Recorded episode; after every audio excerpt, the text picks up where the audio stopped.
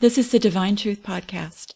My name is Patricia Sanders, and we're listening to a seminar called Secrets of the Universe, presented by A.J. Miller in Australia in 2009. This is part 13. AJ, this is regarding abortion. There's, it's a threefold question. Yep.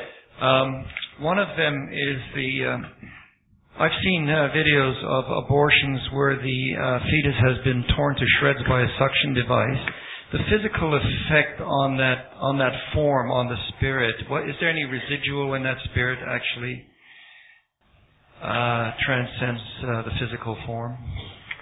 Um, the fetus feels pain, and so the intensity of the pain will depend upon the uh, generally, and there, there's a difference between intensity of pain and the duration of pain. So, so the problem with uh, any abortion, of course, is the fetus is going to feel pain associated with the abortion.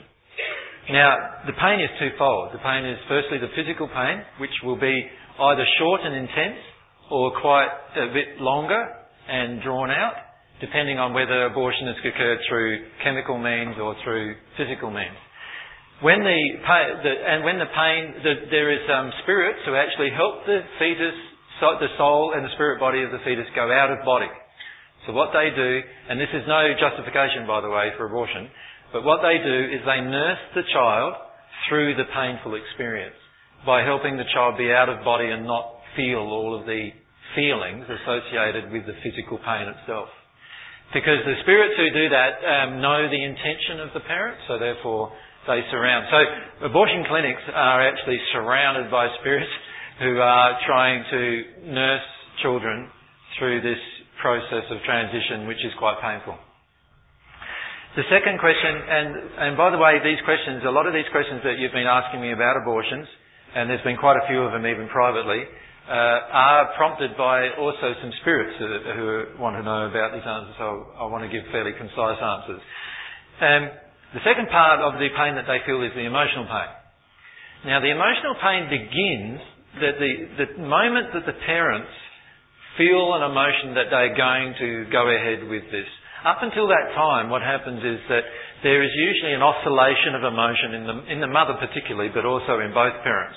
So you'll get an oscillation of emotion of, oh yes, I think I should do it, no, I, I don't think I should because I feel guilt, and yes, I think I should, and no, I don't. And eventually, as with any doubt emotion, which is a painful experience for any person to go through, you eventually settle on one side or the other. So one side is keep the child, the other side is abort the child. When you settle on abort the child, the child instantly from that moment on is starting to feel emotions of rejection. And uh, in fact, uh, many people have the effect of having a miscarriage at that point because the child actually can feel the emotion of rejection. So, so some people actually have the physical feelings of not wanting the child, and the child actually miscarriages because of that emotion. Now those emotions pass into the child. So you've got this instant, in, intense, or, or drawn out, depending on what kind of means were used to abort the child, uh, coming in as sensory input into the soul of the child. And then you've also got the emotional response of the child, uh, which is uh, uh, actually more painful to the child and of longer duration generally. Now what happens is the, the, the nursing spirit, if we can call them that, which is usually a celestial spirit who is assigned by God to nurse that particular child, will actually try to prevent the child from experiencing a lot of the physical pain associated with it, but the, the nursing spirit will allow the child to experience their emotional pain. So what happens is the child does a lot of crying initially in the spirit world after that first initial process of abortion occurs. So the spirit, celestial spirits there nursing this child and through this process of emotional pain of rejection. Then the Spirit gives all of the love that the Spirit is able to give. And that actually regenerates the child and allows the child to have an emotion inside of it of uh, self-awareness regarding its own identity and also allows the child to experience a feeling of self-worth. So the child then gains a feeling of self-worth. But in order to actually allow that process to continue, which may take many months, the the nursing spirit um, prevents the child from visiting the parent. And it actually prevents, I don't know if you're aware of it, whenever you have an emotion for somebody, for whatever reason, whether it's a, a, a love-based emotion or, or a, an unloving emotion, there is an emotional hook that goes out of you to, and, and it's like a stream of energy that goes out of you to the other person. And so if you're a mother who's aborted or your father or mother is aborted, and you still have the emotions that I've done the right thing and so forth, there's this emotional energy going out towards the child. And what the caring spirit does is cut that energy off from ever receiving the child, being received by the child. So the child doesn't get those emotions. And that way the child is allowed to go through this process of actually having some self-worth and growing up with self-worth. Now what happens a lot of times is a mother, uh, a lot of times, or both the mother and father, at some point in the future recognise of the choices that they've done and they go through these emotions of, wow, I realise now that I've done the wrong thing in this particular situation. The key is to look at, uh, I mentioned this earlier to somebody, but I think I'll write it on the board, um, in terms of what kind of emotions uh, to go through. There's usually a whole group of two separate sets of emotions. There's the, there's the reasons, and I'll put the word reasons in quotations, because really they are the justifications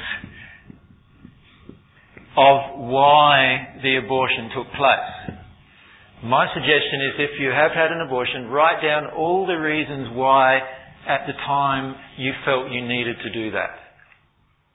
Does that make sense? All the reasons why. Both parents, not just the mother, because this, is there something that's attributable to both parents? All the reasons why. In the reasons why, we refer to all those reasons, they are your fears. Does that make sense? The reasons that you're listing, so the reasons why you did the abortion, when you list them all, they are all your fears. And to be frank with you, those fears were great enough to create the destruction of life. Were great enough to cause you to destroy life. So they're pretty big fears. Does that make sense? Now, those fears are pretty big fears and they cover grief inside of you, some, chi- some causal grief inside of you from your own childhood. Do you follow me? From your own life. And the key is to allow yourself to firstly identify the fears and then allow yourself to feel the grief of those causal emotional reasons why you justified the destroying of life. You only justify the destruction of something through a fear. Right? Now that's one set of things to do. So that's one group of emotions. There's a whole other group of emotions you're also going to have to work through uh, with regard to abortion. And that is, you will have an emotion generally of guilt. G-U-I-L-T. Guilt? Guilt.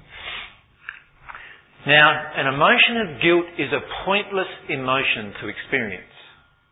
When I say pointless, it is your way of getting out of other deeper emotions. Alright? Now let's see what you're getting out of with this guilt.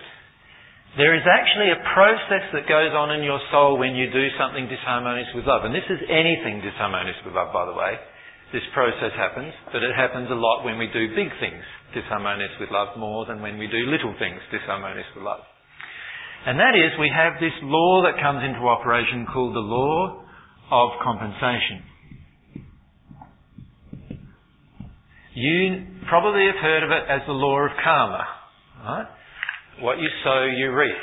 It is actually a law that causes a consequence to be placed upon your soul for actions that you took that were disharmonious with love. Whether you are sensitive to them or not, sometime in the future you will feel them. Now for most people, they don't feel them when they're on earth. So what they do is they, you know, go through life trying to ignore it. You know how you have these little thoughts pop up. Oh, the abortion pops up in my mind. Oh, suppress that back again and we're off with life again, right? That's how most people react to these kind of events. Does that make sense? So another thought pop up, oh, I treated that person badly. Oh, suppress that one, you know, go on, you know, with my life. Another thought pops up, oh, you know, I harmed my children. And, oh, forget about that. I try my best, you know, and I go on with my life like that. This is how we finish up acting in our life generally, is these little thoughts pop up. Those little thoughts are the beginning of our awakening to the law of compensation. Now, whether you're here or whether you're in the spirit world, you are going to have to experience the results of every single action you took. Right? Now, most of us don't do that here because we ignore the results of most of the actions we took. So what we need to do is come to allow the results to hit us in their full emotional force. Remember, this is an emotional process that's going to hit us in their full emotional force. So I'll go through feelings of, you know, shame and then probably deeper feelings, and I'll actually grieve what I did. I will go into a state of grieving, which is actually a state of repentance. Uh. Right, we go into a state of repentance. And in that state of repentance, we are now grieving what we did. We are coming to a full knowledge emotionally of the things we've done to harm others. Now, in that state, that is a beautiful time to call upon God. Because there's an emotion in response that if you call upon God and you long to God, there's an emotion that God gives in response to your repentance.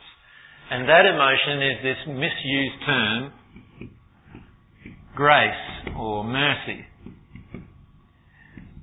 So rather than actually, rather than you now having to experience the full results of the law of compensation, because you're in a state of repentance, because you're feeling the emotion of repentance, God, through this mechanism of longing for her love, will give you mercy or grace, and you'll feel a feeling of peace overcome you about the situation. And in fact, when you feel that feeling of peace overcome you about the situation, you will know in your heart that you have forgiven yourself for the particular issue that you face. And you've done it emotionally, by the way. This is not an intellectual process. It's an emotional process where you forgive yourself. You've now forgiven yourself for what is done because you can feel God's forgiveness work through you, through this action of repentance.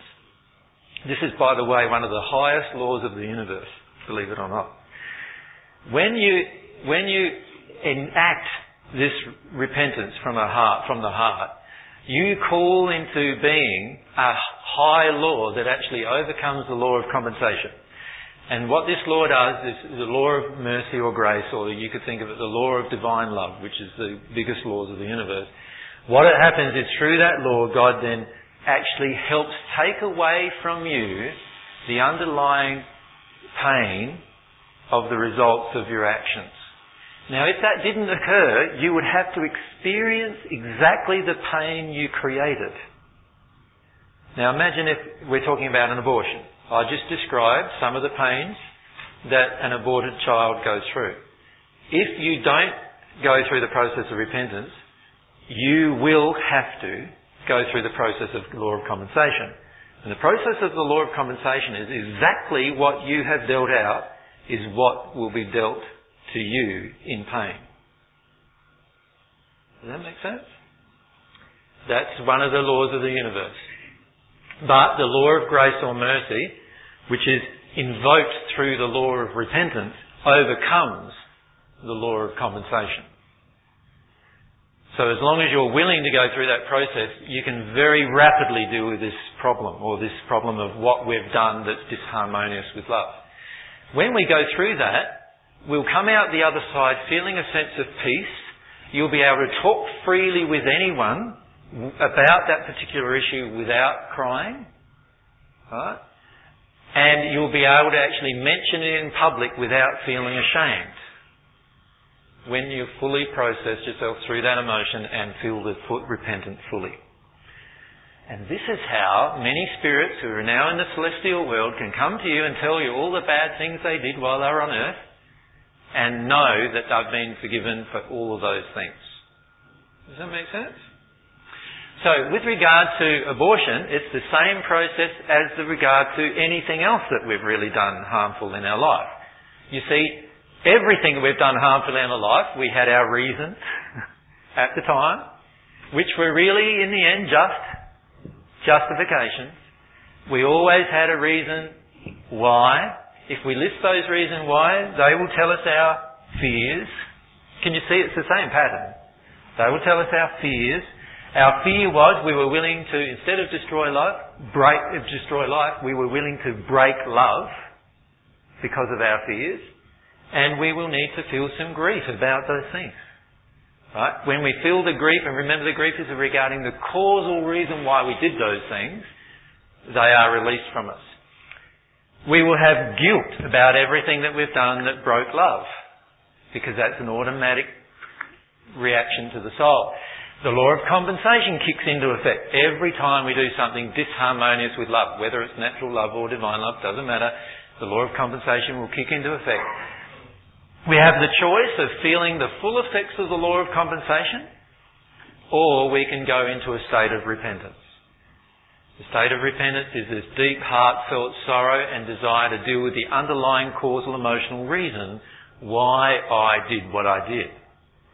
When we do that and we ask God for grace and mercy, the underlying reason will be lifted from us. You'll feel a sense of peace and calm overcome you, and you'll be able to speak about these events without any fear, without any sadness, without any shame, without any terror, without any guilt. Does that make sense? Exactly the same process for everything we do that is disharmonious with God's love. So I wanted to go through that with you because um, this is a part of how divine love works, if you like. And what a lot of the spirits in the spirit world don't understand is these laws. You see, they understand the law of compensation. In the spirit world, it's called the law of karma a lot, right? They understand that law a lot. And they feel the effects of what you sow, you reap. There's a saying in the spirit world that the wheels of God, of God grind very closely. You know, like, you know, when you're grinding flour, if you've ever seen a flour mill, you know, you get a seed and a seed and it gets ground, ground, ground and then it goes into a powder. That's what God's laws are like. They're going to grind every error out of you. Right? One way or the other. My suggestion is be wholly involved in the process and it will be the shortest possible process for you. If you're not wholly involved in the process, the law of compensation, the law of attraction, the law of cause and effect, and all these other laws will kick into play, and it'll be a slow, long-winded, painful process for you. It's up to you. The laws of God grind and grind and grind.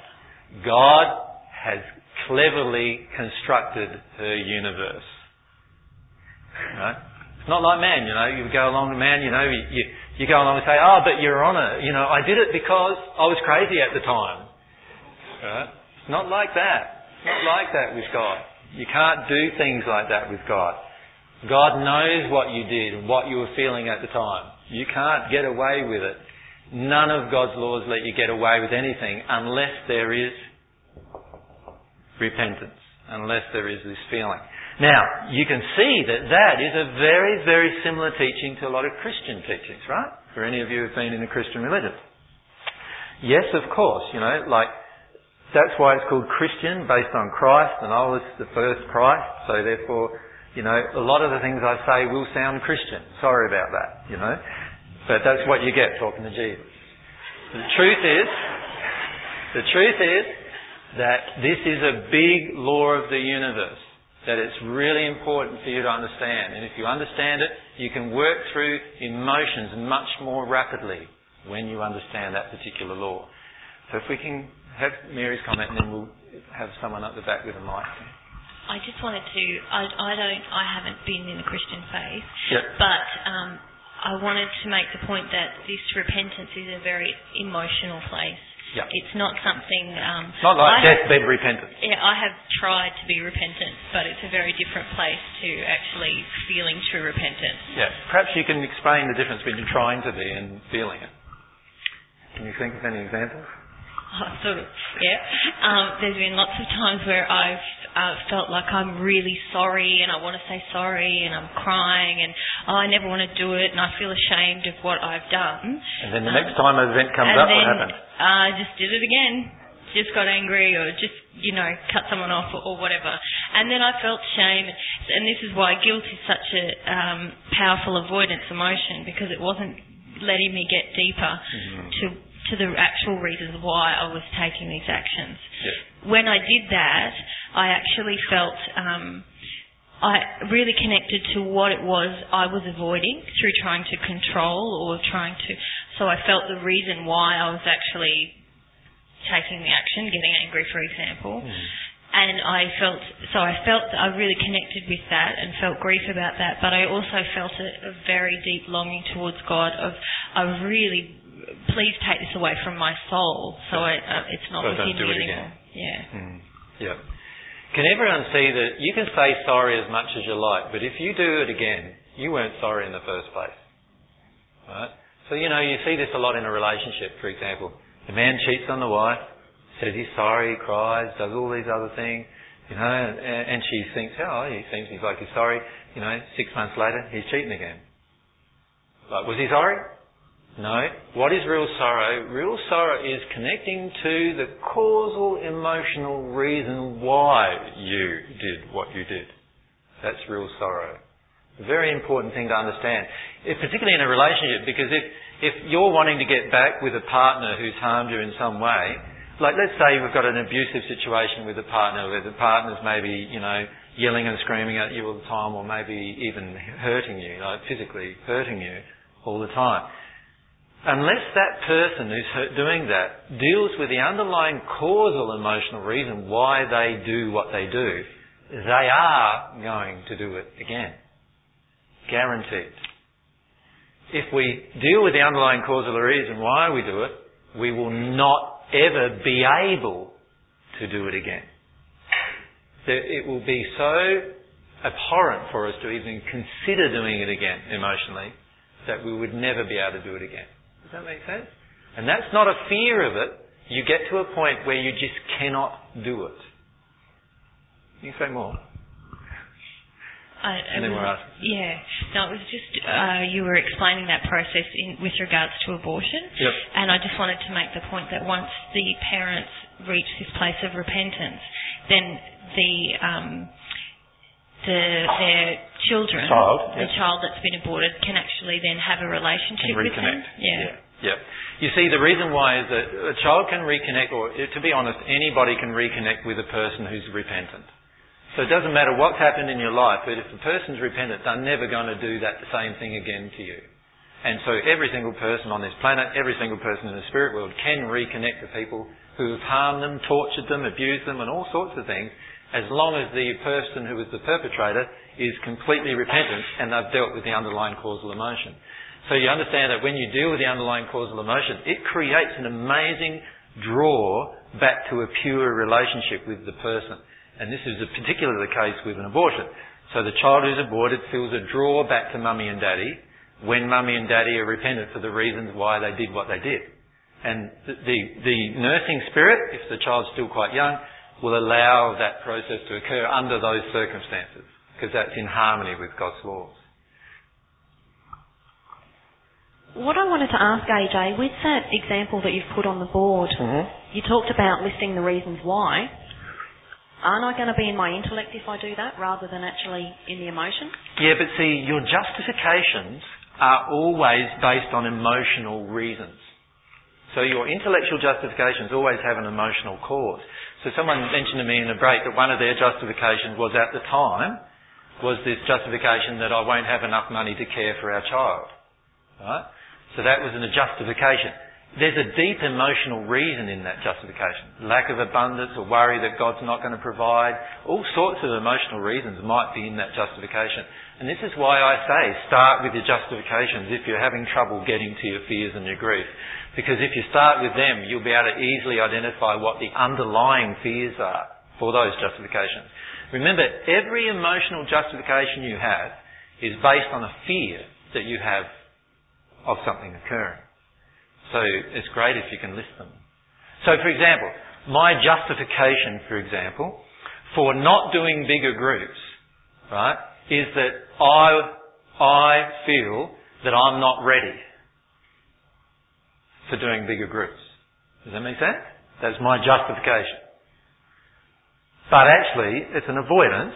The real fear is that in, when I'm in a bigger group, I will get more projections of, uh, of condescension, more projections of judgment, more projections of unworthiness and so forth that I don't want to feel. That's my fear. Does that make sense? So you will find these things in every single thing you do. Many of you feel like a pull to teaching people whatever you've learned. And then you tell yourself a justification, which is, oh, you know, I don't like big crowds. That's the justification.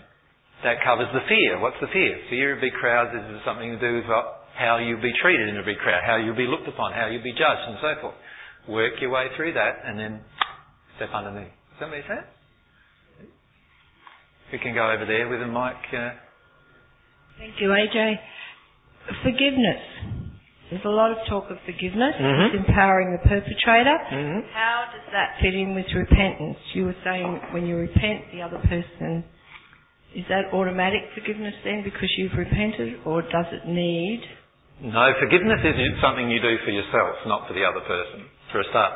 Let's look at forgiveness. Forgiveness is a part of a lot of our understandings about God, and it's something very important. I've talked about forgiveness in the past for three or four hours at a time. So there is stuff, some stuff on the net about forgiveness already that you can listen to. But here's a general summary. What does God do?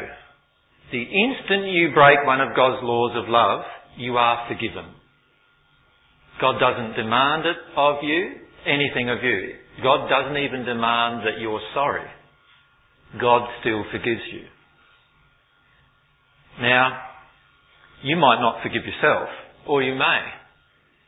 A lot of times we think we've forgiven ourselves, but in reality all we've done is justified our actions. That's not forgiveness.